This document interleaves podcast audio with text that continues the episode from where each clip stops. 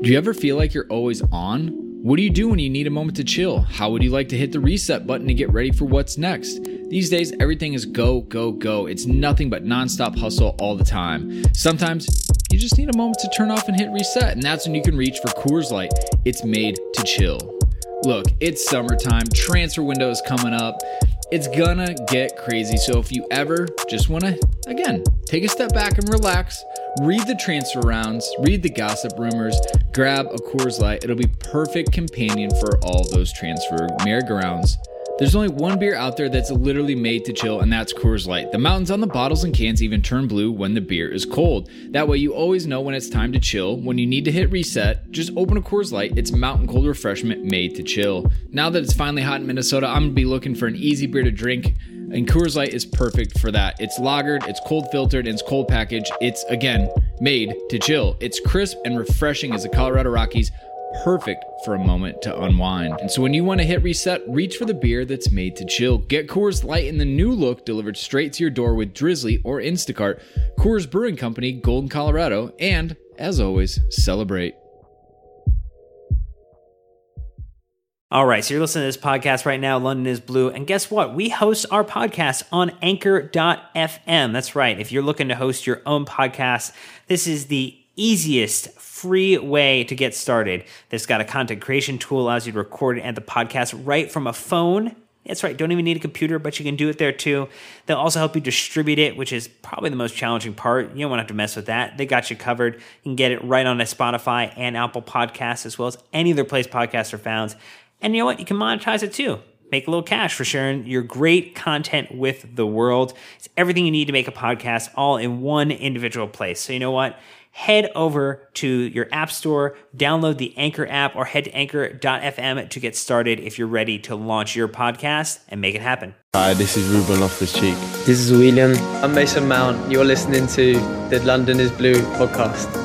All right, Chelsea fans, welcome back to another episode of the London is Blue podcast. That's right, Dan here. Brandon is currently away somewhere, but you know what? Nick is like our N'Golo Kante, at least N'Golo Kante from seasons prior, and doesn't miss a match, doesn't miss a pod. Welcome back, Nicholas. Hello, team. We're all here. It's fine. Everything's good. Everything is good. And to round out the three, because we like to enter into this conversation with just another individual, we did bring the wonderful Dan Levine back to join us. Dan, it has been far too long since Boston and rooftop beers, but we are super excited to get you back on. It has been too long, but it's great to be back. And we are looking very, very much forward to being over in London in the quite near future, Nick. And I think we will probably enjoy some more beers with Dan Levine in short order. Yeah, I'm hoping there's still beer left when we're there, Dan. That's what I'm worried about with, you know, with the whole drinking situation, and you know, I think fans are just at their wits' end 5 matches into the year. It's pretty crazy. There will always be beer in London, fear not. So that's one thing we can assure you of. Well, we are glad to hear that, Nick. The overall theme for today's show, since you put it in here, I just want to let you run with that. A bit of naivete, I think, and we'll get into the reasons why. But if you watch the match, I'm sure that you will have also seen a little bit of naivete, and that's okay. All right, well, that is the theme, the Imran Burgundy-style naivete, and we will go through a couple of topics today. Lampard's management of the wafer-thin squad we have at the moment, thanks to injuries, and where we'd like to see Lampard improve, because, yes, we can be critical in context as well. If the curse of the number 9 shirt is being dispelled in front of our eyes by Tammy Abraham back on another brace, Tomori's confident start in the Premier League in lieu of Andreas Christensen, and then how Chelsea and us as supporters can help curb the abuse of players online. And before we jump into some of the housekeeping, Nick, I see that you embedded a wonderful tweet from Dan Levine here, pre-match that occurred yesterday. Right, and I need Dan to read it, because I only think it comes across correctly with his voice. So, Dan, will you please narrate your own tweet? Just some background on this. I was just having a pint before the game, and what I wrote was, new pub security, entry with home ticket only. One guy made it to the bar unchecked, pursued by bouncer. Your ticket, please. Mate's got it. Home fans only. I'm afraid you'll have to leave. at which he lifted his sleeve to reveal a full Chelsea badge tattoo. That'll do. Illegitimately, I know Dan puts out a lot of great content. I read this yesterday after all the negativity because I didn't see it in real time. And I think that is perhaps one of the most British stories I've ever heard. And I think it's wonderful. And I appreciate your anecdotal content as always, Dan. More, please. Yep. I shall in service of your needs, I shall make sure I return to the pub and have another pint. So I now know I have your authorization to do that. Do it for me, please. Okay. Cheers. It's always good when Nick gives away the hall pass. He gave you the thumbs up that is required. All right. Last couple bits of housekeeping before we get into the episode today. We did get some more iTunes reviews or Apple Podcast reviews. Thank you so much to everybody who leaves those, helps us get connected with new listeners. We had Rich, multiple nines repeating from the U.S. We had Brian O. We had Havrid. We had Sup128, and then Thing. Who also said to give a shout out to his friend Griff. So we want to thank everybody there for leaving some wonderful 5-star reviews on Apple Podcasts. Do it for the next episode, and we'll hook you up with a shout out. Also, since Brandon's not here, he typically does these. I'll do these as well. Patreon, we had a huge rush of people who've joined us in the past couple weeks. We want to thank Connie, Ivan, Byron, Jamie, Mikal, and Andrew for jumping into Patreon, joining us on Discord. We really enjoyed the conversation. Had an opportunity to be much more positive and even keeled in the Discord chat, Nick, on the match and kind of the reflection on it versus what people saw in other spheres online. It is the audience curated on Discord is very thoughtful, and I think if you're looking for more of that type of conversation and less of morons, Lampard out, Zuma out, blah blah blah, then perhaps the Discord channel is a better spot for you. I will also mention, because Dan is at work feverishly sending stickers from our last week of Patreon support. If you are in Patreon, you got in before the deadline on the stickers, please update your address within your profile so that we can actually send you something, because otherwise Dan's just sending them to anywhere, and that means you're not going to get them. So do that for us, and we'll be good. I shall move on to the promo codes quickly because we've got a couple of big sales from our partners that I want to get to. World Soccer Shop, code LondonPod for 10% off. That's a staple. Talisman Caps, our code is LondonBlue10 for 10% off $35 or more, but they're also doing a kickoff sale. So they're doing 15% off hoodies, tees, polos, and then you can take an additional 15% off all sale apparel. So use the code FALL15, use the code LondonBlue10, go get yourself some quality stuff from Talisman. And then finally, the big one, classic football shirts, code CFS1313 for 20% off their entire store. And you guys know that we went to their London store to do our last show with the Fancast in January, and it was absolutely outstanding. We know that multiple people, probably a third of our people, bought shirts while we're in there. We may even go, Dan, buy some shirts as we head to a little bit of Oktoberfest in a month or so. Well, here's a real question. Dan Levine, would it be safe to wear a Drogba jersey in Oktoberfest in Munich? Is that okay now? Has the pain gone away? Absolutely. I would be disappointed if you didn't. And just a serious note, when I was out there in the final in 2012, The Munich fans were fantastic. They were absolutely magnificent after the game, and full of positive congratulations. We received a very warm welcome. So I wouldn't worry about that at all. All right, well then it is done. We will look forward to Nick's Instagram in short order. But that's it. Housekeeping done, out of the way. We got to talk about the match. Yes, it was against Sheffield United in the Premier League at Stamford Bridge. Saturday, August 31st, 2019. Score, Chelsea 2, Sheffield United also 2. Nick, lineup, though, had a little change, a little bit of a twist from what we had seen in the prior match. Yes, that little twist came into the form of Fikayo Tomori getting a start over Andreas Christensen. So we had, obviously, Arista Balaga at the back, Azpilicueta, Tomori, Zuma, Emerson, Ross Barkley gets his second start in a row with Jorginho and Mateo Kovacic. And then Christian Pulisic, Tammy Abraham, Mason Mount. I don't, you know, Dan, as you were watching this, I didn't quite see. It looked like there was a 4-3-3 in the first half and then a 4-2-3-1 in the second half.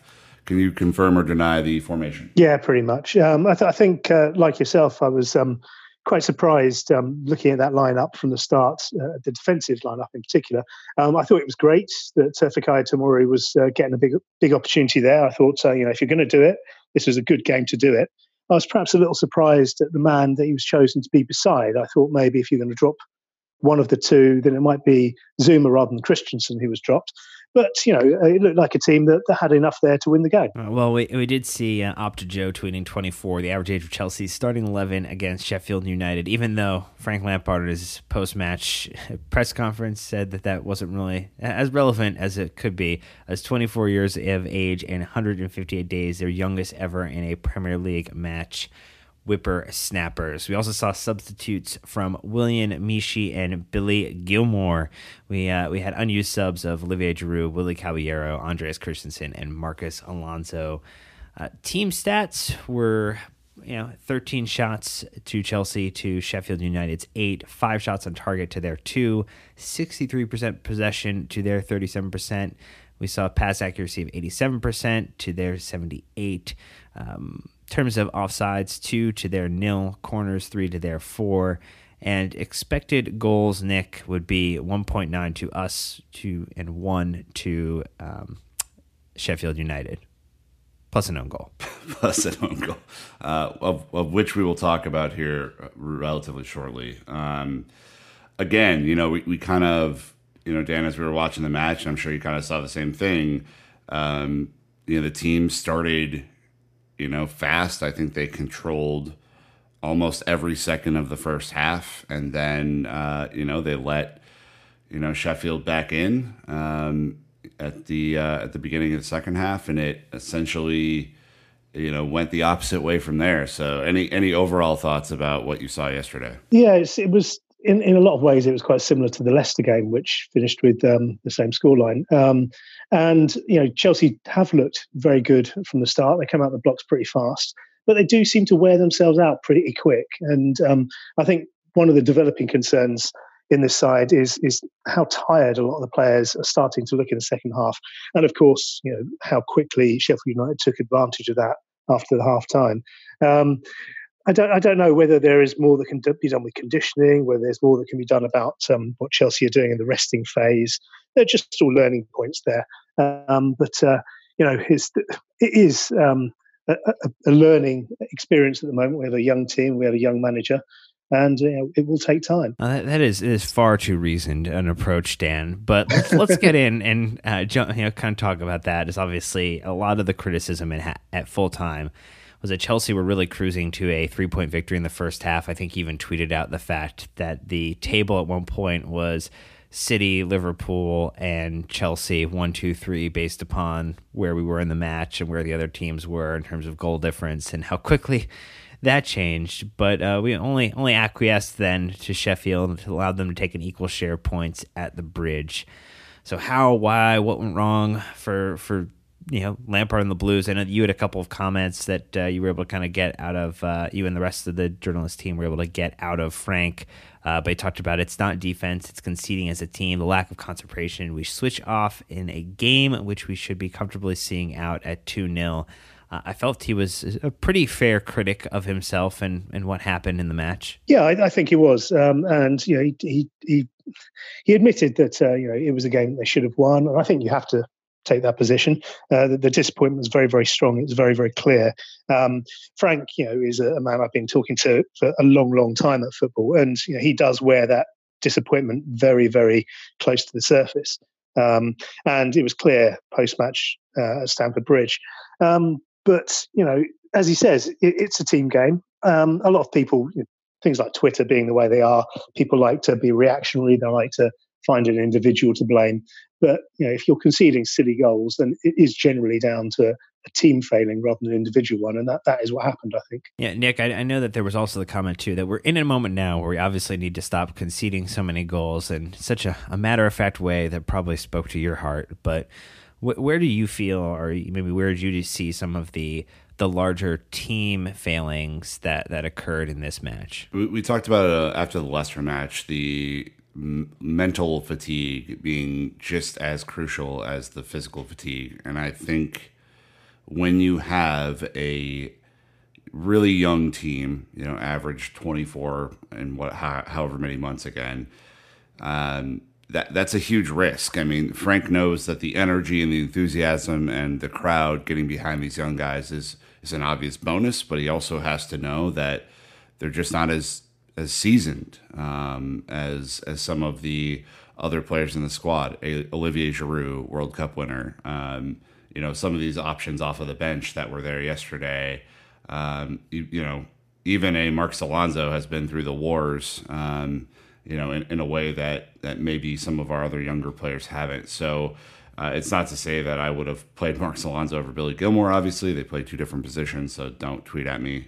But I think the point that I'm kind of making, I think the one that, you know, was very obvious to me yesterday was when we conceded the first goal, Dan Levine, right after halftime, the mentality of the team did not look very strong. They didn't look very confident, and that kind of permeated through the rest of the half. And I think that, to me, sure, is physical, right? They just went through an exhausting preseason and have had a ripping hot start to the Premier League season, but it's also, I think it's more almost mental fatigue at this point. Yeah, I think there's a lot to be said for that. The Sheffield United manager said very clearly after the game that the timing of their first goal was absolutely crucial.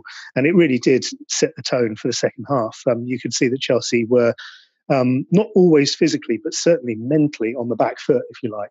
They felt that, you know, that Sheffield United suddenly had the sign over them, if you like. And you know, that carried on in the same way. It is a difficulty, isn't it, with a young side, that sort of mental robustness. And you know, we'll talk about it shortly, I'm sure. But you know, the late substitution of Billy Gilmour for Kovacic worried a lot of people, myself included, because that was taking out that added experience, that added, you know, knowledge of the world.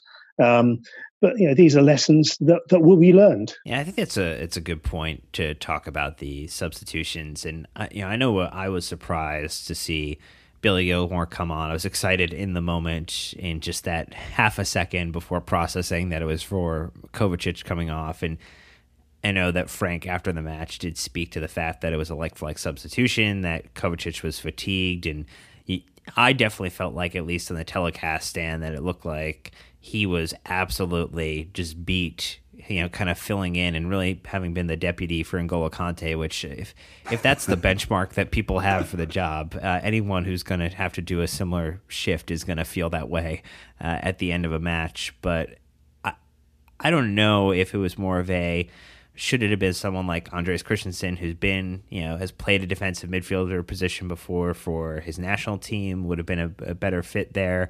I just felt like I agree that Kovacic looked tired, but I don't necessarily feel like Billy Gilmour was the right fix off the bench for him. He did look tired, yes, and I think maybe on some readings he maybe was hobbling slightly as well, which meant that, you know, it was maybe the right time to take him off. Frank was quite defensive on that point. You know, he said that was exactly the reason, and he said it was like for like. He also, later in his press conference, mentioned that Christensen can play in midfield. So, you know, that's a little nod to what you were saying there as well. On Gilmour, I was absolutely delighted to see him come on and make his debut. It's a fantastic thing for a young man of his age and his ability to do. But at the same time, I was filled with certain trepidation that it was being done at 2-1. You know, I joked to the person I was sat next to at the time that Mourinho, for example, wouldn't have done that unless we were 7-0 up. But, you know, and we'd never be 7-0 up under Mourinho. It just wouldn't happen. But, you know, it's difficult, isn't it? Because it's weighing up whether the, in theory, slightly weaker opposition of Sheffield United is a good time to give them the opportunity against dragging the game over the line.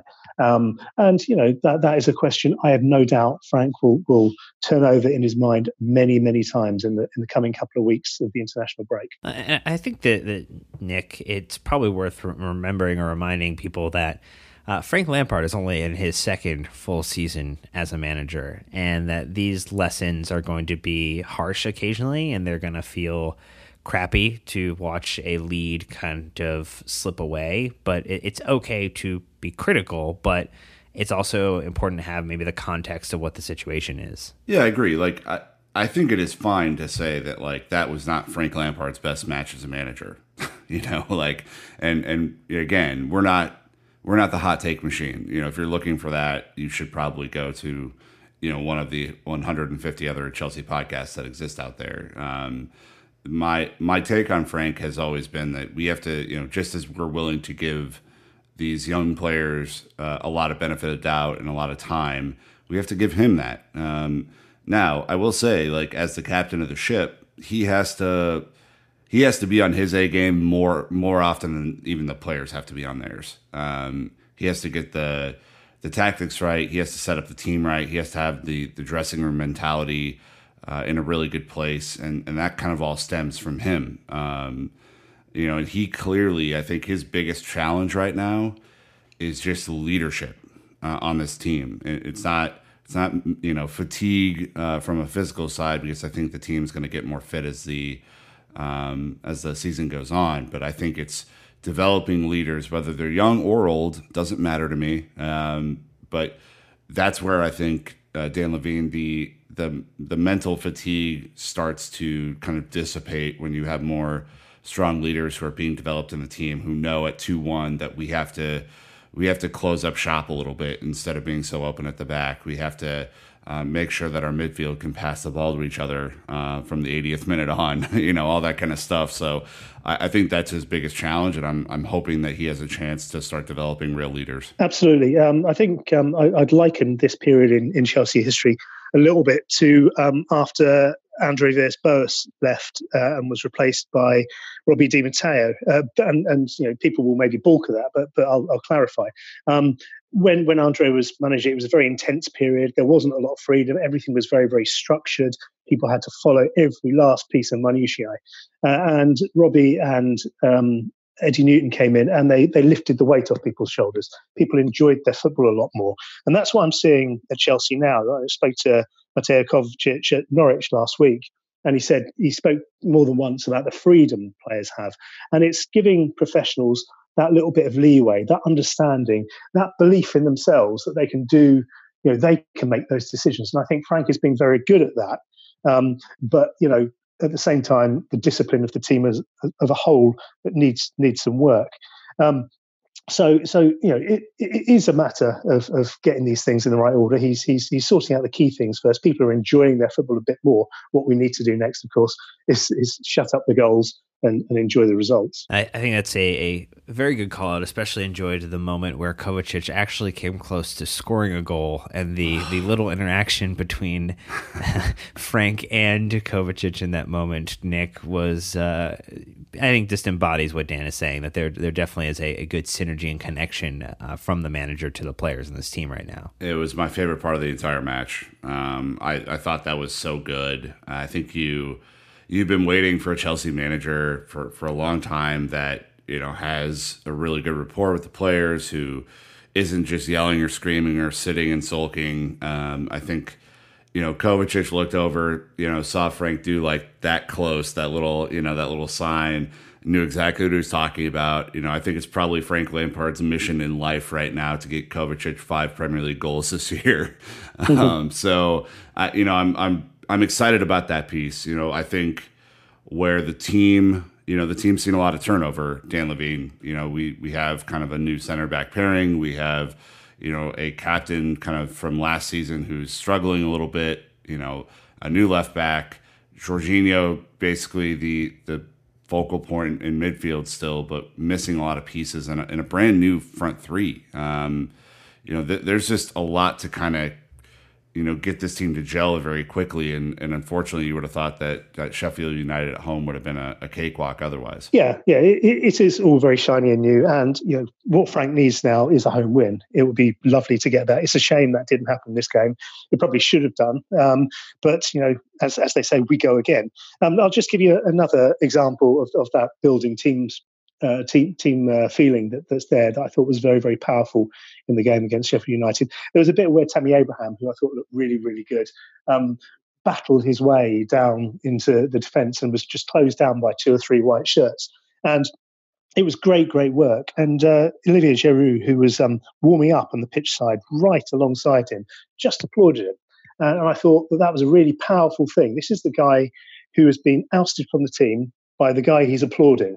And that showed two things. It showed what a great professional Giroud is, and also what a great team spirit there is at Chelsea at the moment. And those sorts of things are the things that I think have been missing over the last season, or maybe two. Well, and you need that, right, Dan Dormer? You need, especially as a young team, when you're developing leaders and you're figuring out who everyone really is as players, support is crucial. It's not the maybe the Mourinho us against the world thing, but it has to be, it can't be splintered in the locker room for sure. No, I think that's nail on the head. And I actually think the one substitution I was expecting, which I didn't see, I mean, again, it's very nice to give the charity minutes for Mishi a few donation level kind of contributions, but ultimately, end the dying moments of a game when you want to just retain the possession, where you want to add a little bit of steel back into the side. I don't think of Mishi in the same way. I think of someone like Giroud,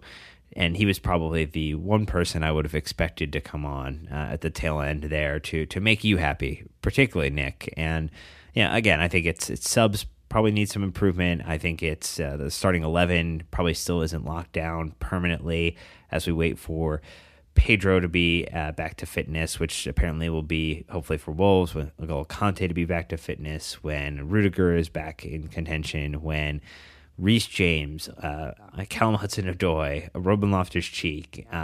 Stop me if you've heard the names of some of these players, Nick. I mean, we have basically a full transfer signing grouping that's going to be coming in after this international break, or kind of throughout it, sprinkled in it, and that's going to change the complexity of the side once again. Yeah, of course. I'm a huge fan of many of the players that you just listed, so I think it'll be great. And I think the added benefit of that is the competition, the squad increases, right?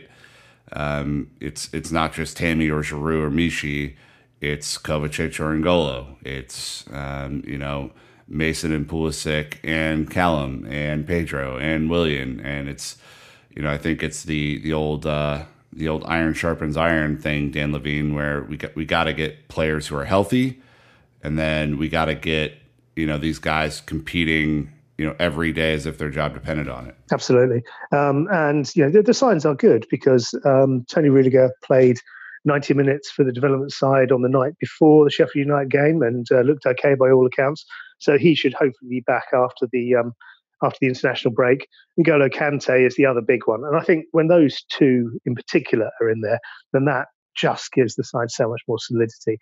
It will be fantastic. I think I touched on also on Twitter, if people are following during the game, the need for a bit more bulk in midfield. And that was given in the first half by Ross Barkley, who I think received a lot of criticism for apparently not doing enough. But it was notable when he was taken out, we looked a lot more flimsy without him. And having Ruben Loftus-Cheek in there with that increased physicality, that's what we're really lacking in the middle. You think of that midfield, and you put in Kante and Loftus-Cheek, and it's just so different. It's a completely different prospect as a side. That is an exciting prospect. I do think one thing we should touch on before we transition is there was a stat which Cesar Azpilicueta gave away possession 20 times against Sheffield United, at least 3 times more than any other player on the pitch. Nick, I know that we've seen Azpilicueta contribute with some offensive, or not offensive performances, but offensive work that he has kind of contributed recently.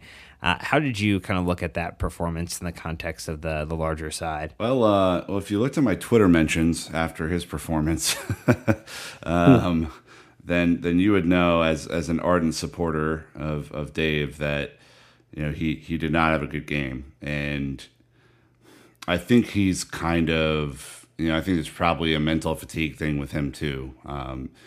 We have to remember that, Gary Cahill was supposed to be the captain of the club last year on the pitch, and then never saw a minute of game time, essentially. So while Dave has been a leader for quite some time, I think there's still, probably, heavy is the head that wears the crown kind of a scenario with him, where he is one of the more experienced players on a team that is full of youth and inexperience, and is trying to both lead and, kind of play his position in a higher pressing system that isn't maybe as comfortable as some of the low block Mourinho defenses, Dan Levine. And it's noticeable, that he played poorly yesterday. I think his side was at fault for both goals, and it's not been a really good start to the year, although I think my caveat would be that he's still a ridiculously good professional, and I think we'll make it through this tough patch. Yeah, says it's not had a great start to the season at all, unfortunately. If you think, people are very, very quick to have a go at him, but he's been a superb servant for Chelsea, I think. He's played practically every position along the back line. He was bought for not many pence, really, from when we got him. And he has been, at times, one of the mainstays of the side. But I think, arguably, he's played maybe a bit too much football. And he is looking very, very physically and mentally tired. This break is a good timing for him. It'd be nice if he can have a couple of weeks off and he can get his head straight. And hopefully he can restart the season against Wolves in a fortnight. The one thing that I would point out is I think it's quick for people to take a look at just what they see as a part of the video broadcast, Dan, and I don't know if you see this when you're watching the match in person, when you can kind of get a little bit of a broader view of what's going on the pitch, but to me, it seems very frequently that what's happening with Cesar is that ultimately Emerson is so far up the pitch that what happens is that left center back in this match being Zuma, and the right center back and Tomori shift left to cover for Emerson going so far up, and basically Azpilicueta lives on an island, and if his partners in Tomori or in one of the midfielders, whether that be Jorginho or, typically, it's Jorginho on that side or Kovacic, don't get back to help him, he's kind of in a 2-on-1, 3-on-1 situation several times, which I think is the context people need to look for just versus maybe the individual mistake. And I don't know if you could comment on what you see in watching that live when you have a little bit of that broader view of the full pitch. Yeah, exactly. And that goes back to what Frank is saying about team mistakes. People do need to cover for each other. And this is, an issue that's been there with any combination of defenders we've had over recent years. We always seem to have at least somebody at the back who is the whipping boy for on social media, if you like, for a lot of fans, and even in the stadium. People decide that every goal is the mistake of Azpilicueta, or they decide that every goal is the mistake of Alonso or David Luiz or whatever. And you defend as a unit. You do need to have that balance. And this is a lot about the way the side is maturing, it's gathering its pace, it's getting together, because you do need to have that balance when the game unexpectedly switches from the attacking phase to the defensive phase. And that is what makes a great side. These things don't come easily overnight, particularly with a bunch of players who are playing in a new way and don't know everyone who's around them. So this is where the hard yards are done on the training pitch. Could I quickly say a last point on this? I got a really good question from Mark Vandahar on my timeline. Dan Levine, he wants to know, how does a young club get better when the captain plays poorly? He doesn't think it's a midseason slump because he's only played 5 games so far this season, but I would counter by saying that he's played almost every match for every season that he's been at Chelsea, plus Spain international duty, and seems to be one of the hardest trainers at the ground at Cobham. So your thoughts? A young club gets better by making mistakes and learning from them. So that is in essence is the answer to the question. But in terms of having one unit in the machine that is perceived to be underperforming, that's always going to be the case. In the case of Cesar Azpilicueta, I don't think I have met too many more committed and hardworking and focused professional footballers than Azpilicueta. He's certainly in the top 5% of hardworking players on and off the pitch that I think Chelsea have had in the last 10 years. As I say, mistakes are team mistakes, and people just need to have each other's back. And they need to make sure that those mistakes don't happen again. Although that is some fine words to close out on that point. We will take a very, very quick break here, and then we will jump back into talking about Tammy, talking about Tomori, and talking about what the club and the supporters could do to better back the players across social. So quick break, and we'll be right back. All right, well, we are back, and Nick, we missed the mark last week because apparently on the Chelsea and on the Chelsea Fancast and pretty much any other Chelsea publication, it was all about the Tammy double whammy for his brace last week. But we're going to rectify that and just call it the Tammy double whammy in this match because once again, the wonderful individual, the number 9, our number 9, gets 2 goals on the day, 4 goals in total for the season. Your thoughts? Tammy, I think was a menace yesterday, whereas maybe his hold-up play wasn't as solid because Sheffield have some big center backs and midfielders. I think his whole purpose was to run off the shoulder, was to get in good positions, and I'll be honest, it was not a great collective offensive kind of movement of the ball day for Chelsea. I think Sheffield kind of made sure to sit back in a low block, but the 2 that Tammy got were gifts. I think when you're trying to be a menace and you make mistakes, or when you try and force mistakes, sometimes Dan Levine mistakes will happen, and especially the second goal was a gift, and then the first one was a poor clearance, from their goalkeeper, and again it's. I think we all give Mishi Batshuayi a lot of this credit. They all count. You just got to be in the right position to make them count. Yeah. I think Tammy has just got that natural goal-scoring thing in his DNA. And it is absolutely fantastic to see him finding the net in the Premier League. People talk about gifts of goals, but you've got to be in the right place to take those gifts. And we've had enough strikers in recent years. Can you imagine if those opportunities had come up, where on the pitch at the time someone like Morata would have been? You can imagine offsides. Well, exactly, or 10 yards to the left of the area. And Tammy gets into those positions, he moves around well, and he takes advantage of those chances. And it's absolutely wonderful to see a homegrown talent who scored 4 goals in 2 games in the Premier League for Chelsea. Well, and I did bring this up, and I think it was important to kind of share this fact. So Tammy's 4 Premier League goals of 4 appearances, 254 minutes for Chelsea, is he's already matched 80% of the contribution that Giroud and Higuain have lifetime in Premier League for Chelsea. Both of them have 5 goals. Giroud 5 goals in 40 at over 1,400 minutes. Higuain had 5 goals in 14 matches at just close to 1,100 minutes. Mishi has, in 33 games, 600 plus minutes, has 7 goals, so he's 57% of the way there to matching his contribution.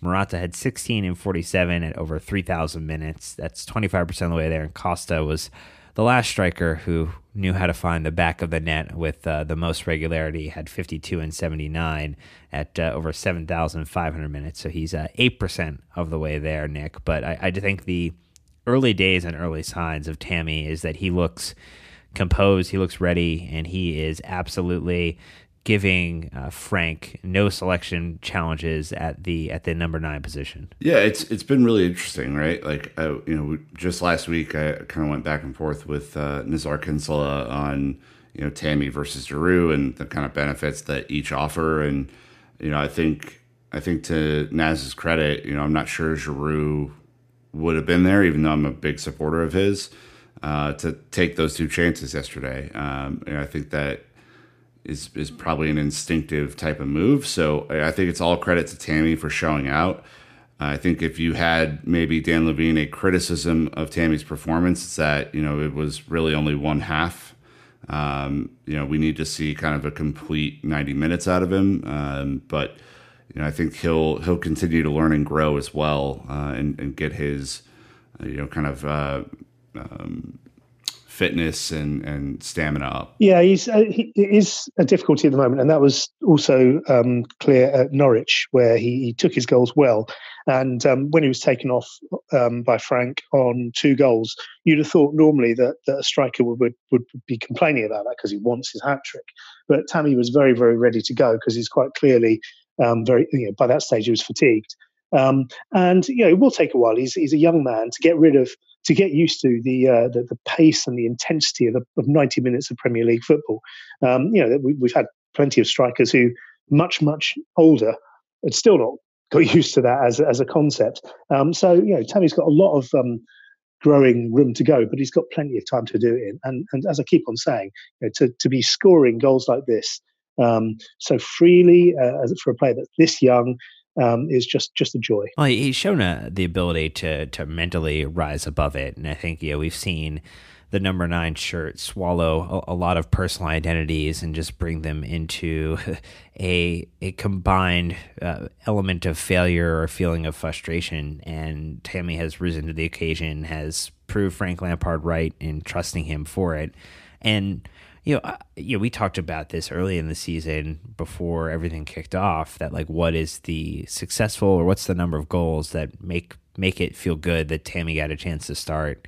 And I think it was somewhere in like the 15-ish range, Nick, that we kind of landed on. But, ultimately, like that puts him with, the players of the Pele, the Peles, the Vardis, people who have a double-digit goal contribution up front are people that have an immense value to your side, and I think Tammy is showing us that he is going to be a strong contributor this season. That we might not have to worry about that position as much as we thought for the remainder of the season if this trend continues. Counterpoint: it's the 5th game of the year, and there's a lot of time to go. I am still very worried about the striker situation. It's not a discredit to Tammy. It's just a kind of a collective goals offensive movement type of situation.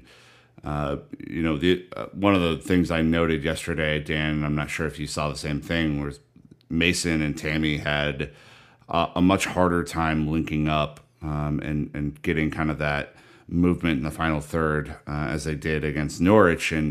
And I think there's probably some lessons to be learned from that. I don't think they're going to have as much time and space on the ball as maybe Norwich allowed for the rest of the year. But, I think there was just a kind of stagnation that happened, even though Tammy did score twice. It was not a brilliant offensive performance. No, and that is the danger. The weight of expectation now is just piled on too much.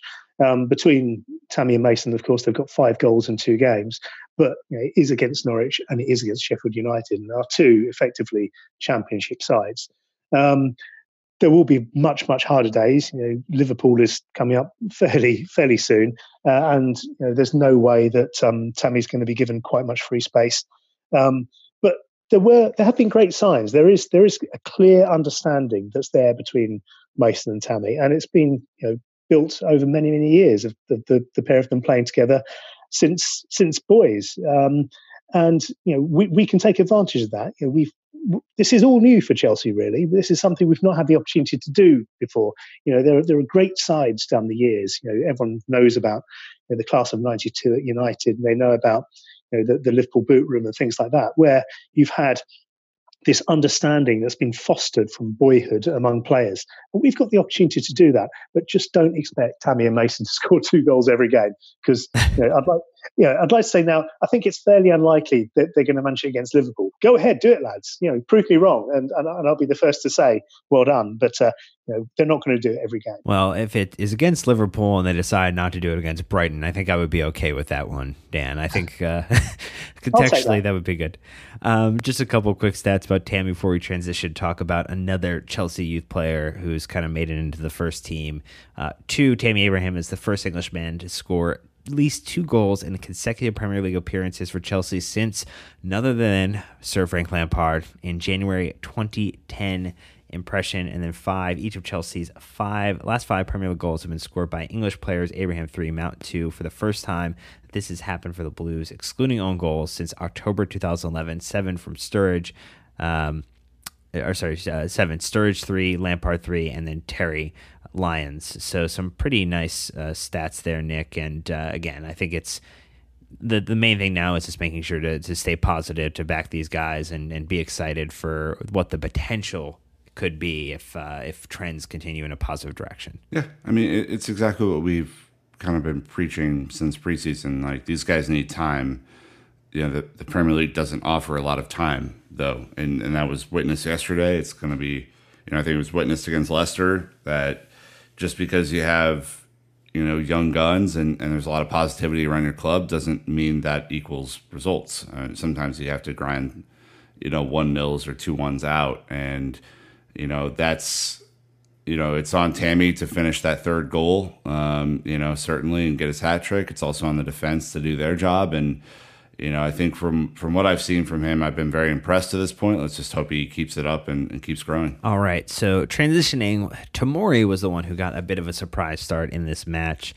Frank did indicate that he'd been training at a really high level and deserved his chance to play today.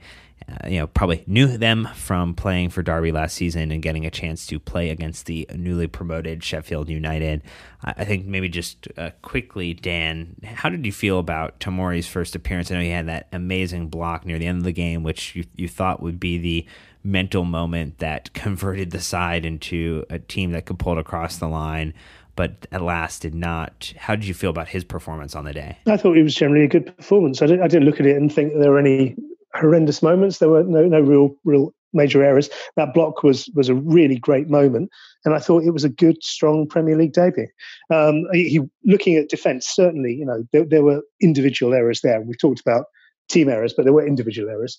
And he wasn't one of the ones I was looking to who was making individual errors. Nick, was that your assessment as well? Did you see that Tomori was a little bit more composed and a little bit better at being tidy with his play relative to the rest of the defense yesterday? Yeah, I think the thing that's always stood out to me about his play is just how comfortable he is on the ball, and contrast that with Zuma, who's much more comfortable without the ball. And I mean that in a complimentary way, not a derogatory way. It was interesting to watch those two kind of interact with, kind of passing between them. I would like to see, because I think Tomori has big time ups. He certainly challenged for a lot of headers and was physical, but his play with the ball is something that I think is going to one day separate him out from the rest. And I'm just hoping he continues to get chances, Dan Levine, until he can really kind of form out who he's supposed to be as a center back. Definitely, yes, and he is the sort of player that Chelsea are looking for at the back. He's he can play the ball. He's a good level head. He's very, very comfortable there. Given the number of years under his belt, he looks very, very confident and very, very measured. And Chelsea have been very, very good at turning out players like that. If you look across to someone like Ethan Ampadu, he's a product for a few years' time maybe. But these guys who just do look so assured on the ball and make everyone around them feel a little bit calmer about doing the job that they have to do. And that is a very strong power he's got. I think he definitely looked composed, definitely ready to challenge for, or at least give Frank a little bit of a thought from a selection standpoint. And obviously, with Carabao Cup draws having taken place, with our first set of Champions League matches coming up, with, again, the Premier League does not stop for either of those two competitions, that there will be plenty of opportunity for Tomori to earn some selection after putting in a solid performance. One performance that unfortunately got a little shaded in a different light because of the own goal in the dying moments of the game. Zuma did level the scoreline, and it didn't take long for so-called fans to do a quick search for his Twitter and Instagram handles and unfurl their hateful racist assaults in 280 characters or less at him. Nick, I know that Lampard had some comments. I think we want to maybe just share those directly as a first go. Yeah, he said, we have to look at social media and the platforms to give them some accountability, to actually have people register who could be chased down for it. I think it's simple. Unless we get to that, however horrible that conversation is, we're all going to get tired talking about it because there's no culpability. Anybody can say anything to anyone. It could be racism, homophobia, sexism. If we allow it, and unfortunately, in modern society, it is out there, and it has to be dealt with. Everyone knows from the way I speak and the way the club acts consistently where we want to go with it. I mean, Dan Levine, that just, it's been a consistent thing, you know, for as long as we've been talking on this podcast, which is over 5 years. I mean, I don't know what, you know, I think Frank's point is like, what else can we possibly say about this? I mean, some people listening will know this is a subject that's very dear to my heart, and it's something that I've had a lot to say about over recent years. And it's interesting talking to an American audience because, of course, freedom of speech is something that's built into your very being as a country. And that's a great thing. But freedom of speech has to come with accountability. You can't just simply come up with something and have no comeback on it at all. And you know, it is time, I think, for the social media companies to look at the ability of people to say things, whether they say them because they want to, because they've got some sort of ideological disease in their heads, or whether they say it because they just want to cause shock or outrage. I don't know. It doesn't really matter because the person on the receiving end feels it exactly the same way around. But people can't be continued to allow to say things with no comeback at all. That has to be looked at, and there has to be a different way of doing these things. And I will say, we did reach out to Dan before this match to chat about Sheffield, and we're not anticipating that this would be the topic we have to discuss, because obviously we have done the three-part series at the beginning part of last season to talk about Chelsea's history about combating this unfortunate racial and anti-Semitic issues that have kind of permeated into Chelsea's culture over the years, and how the club has done a really strong job and supporters have done a strong job to battle back against that. The club statement in this regard was that the continued racial abuse of players on social media is totally unacceptable, and we condemn it in the strongest terms. The club is disgusted with the posts on social media this evening targeting Kurt Zuma, and join others in the football community in asking social media companies to take action against these individuals. Chelsea FC finds all forms of discriminatory behavior abhorrent. Racism has no place in this club, and where there's clear evidence of Chelsea season ticket holders or members involved with such behavior, we will take the strongest possible action against them. So I think, you know, Dan, the club has, you know, drawn, cemented a line in the ground, not even drawn a line in the sand as where they stand, and has kind of held very good to that over recent seasons to try to help eradicate it. I think it's just, to your point, it's some of it is out of their hands from a standpoint of getting some of the things done, other than just being the biggest advocates they can, being a great ally, and shining a light on what is a major issue. Yeah, these are, as is frequently said, these are problems of society. They're not problems that are limited to just one sport or just one football club. You know, these do exist in the real world and the outside. But it's very heartening to work with Chelsea, and to support Chelsea, which is a club that's taken such a firm stand on this. You don't see other football clubs doing quite the degree of work that Chelsea are doing around this area. But, you know, having said that, these things, you know, do require changes to society, and changes by things like social media companies. So, you know, one to watch we're a long, long way from getting this one sorted. All right. Well, we will kind of get ready to wind down this episode on that. One item of note I did put in here, Nick, is that Mateo Kovacic has completed 13 out of 14 attempted take-ons in his Premier League season so far. Only Oliver Norwood has been able to tackle him when doing so. So a little bit of a resurgent player under Frank Lampard, who got a little, even stick from us at the beginning of the season, completing the signing. But he is he's definitely looking like he's come good. Indeed. Yeah, he's played very well at the start of the season. You know, I think you point to him, you point to Mason, you point to Tammy, and you point to Emerson as players who have all shown improvement or kind of at least bested expectations at this point. And now it's kind of up to the rest of the players to kind of match them by doing the same. All right, and last thing that we probably should talk about here is the league table as it stands. Liverpool, unfortunately, in first place on 12 points. Man City at 10. We have Leicester at 8 points. Palace, Everton, West Ham all at 7 at the moment. Arsenal at 6 with still a game to play against Tottenham at time of recording. United at 5. Sheffield at 5. And us at 5. Spurs at 4. Burnley at 4. Southampton at 4. Newcastle at 4. Bournemouth at 4. Brighton 4. Wolves 3. Aston Villa 3. Norwich 3, and Watford at a whopping 1. So definitely the table as we thought it would stand 4 weeks into the Premier League season, Dan, and pretty much, we're out of the relegation zone, so everything is okay beyond that. Yeah, just end the season now. Four games. It's wonderful, isn't it, that people draw league tables after four games. But anyway, one thing that's interesting to watch is that last season when we were scrabbling around for a manager, a few people suggested that the Watford manager might be a good shout. Well, maybe not now. Yeah, Javi may not be the solution here at Chelsea, even if... he'll be available soon. So that's good news. I mean, waiting for him to not be on a contract so we don't have to pay a fee. That's that would be the real Chelsea model there. All right, well, Dan Levine...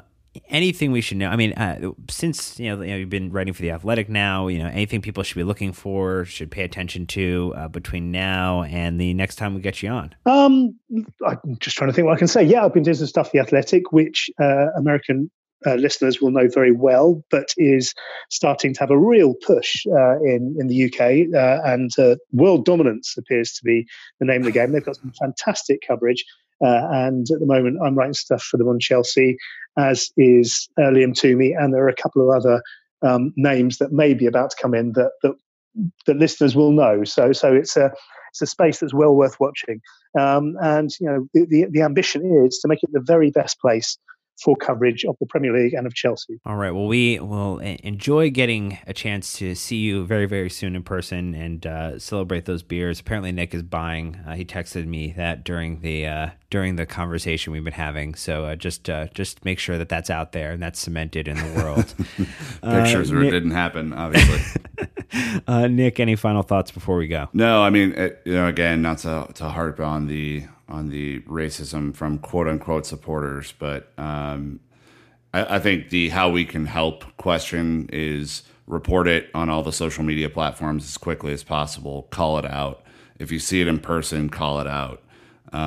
These people think they have strength behind anonymity or think they have strength because, regular, not racist people won't do anything.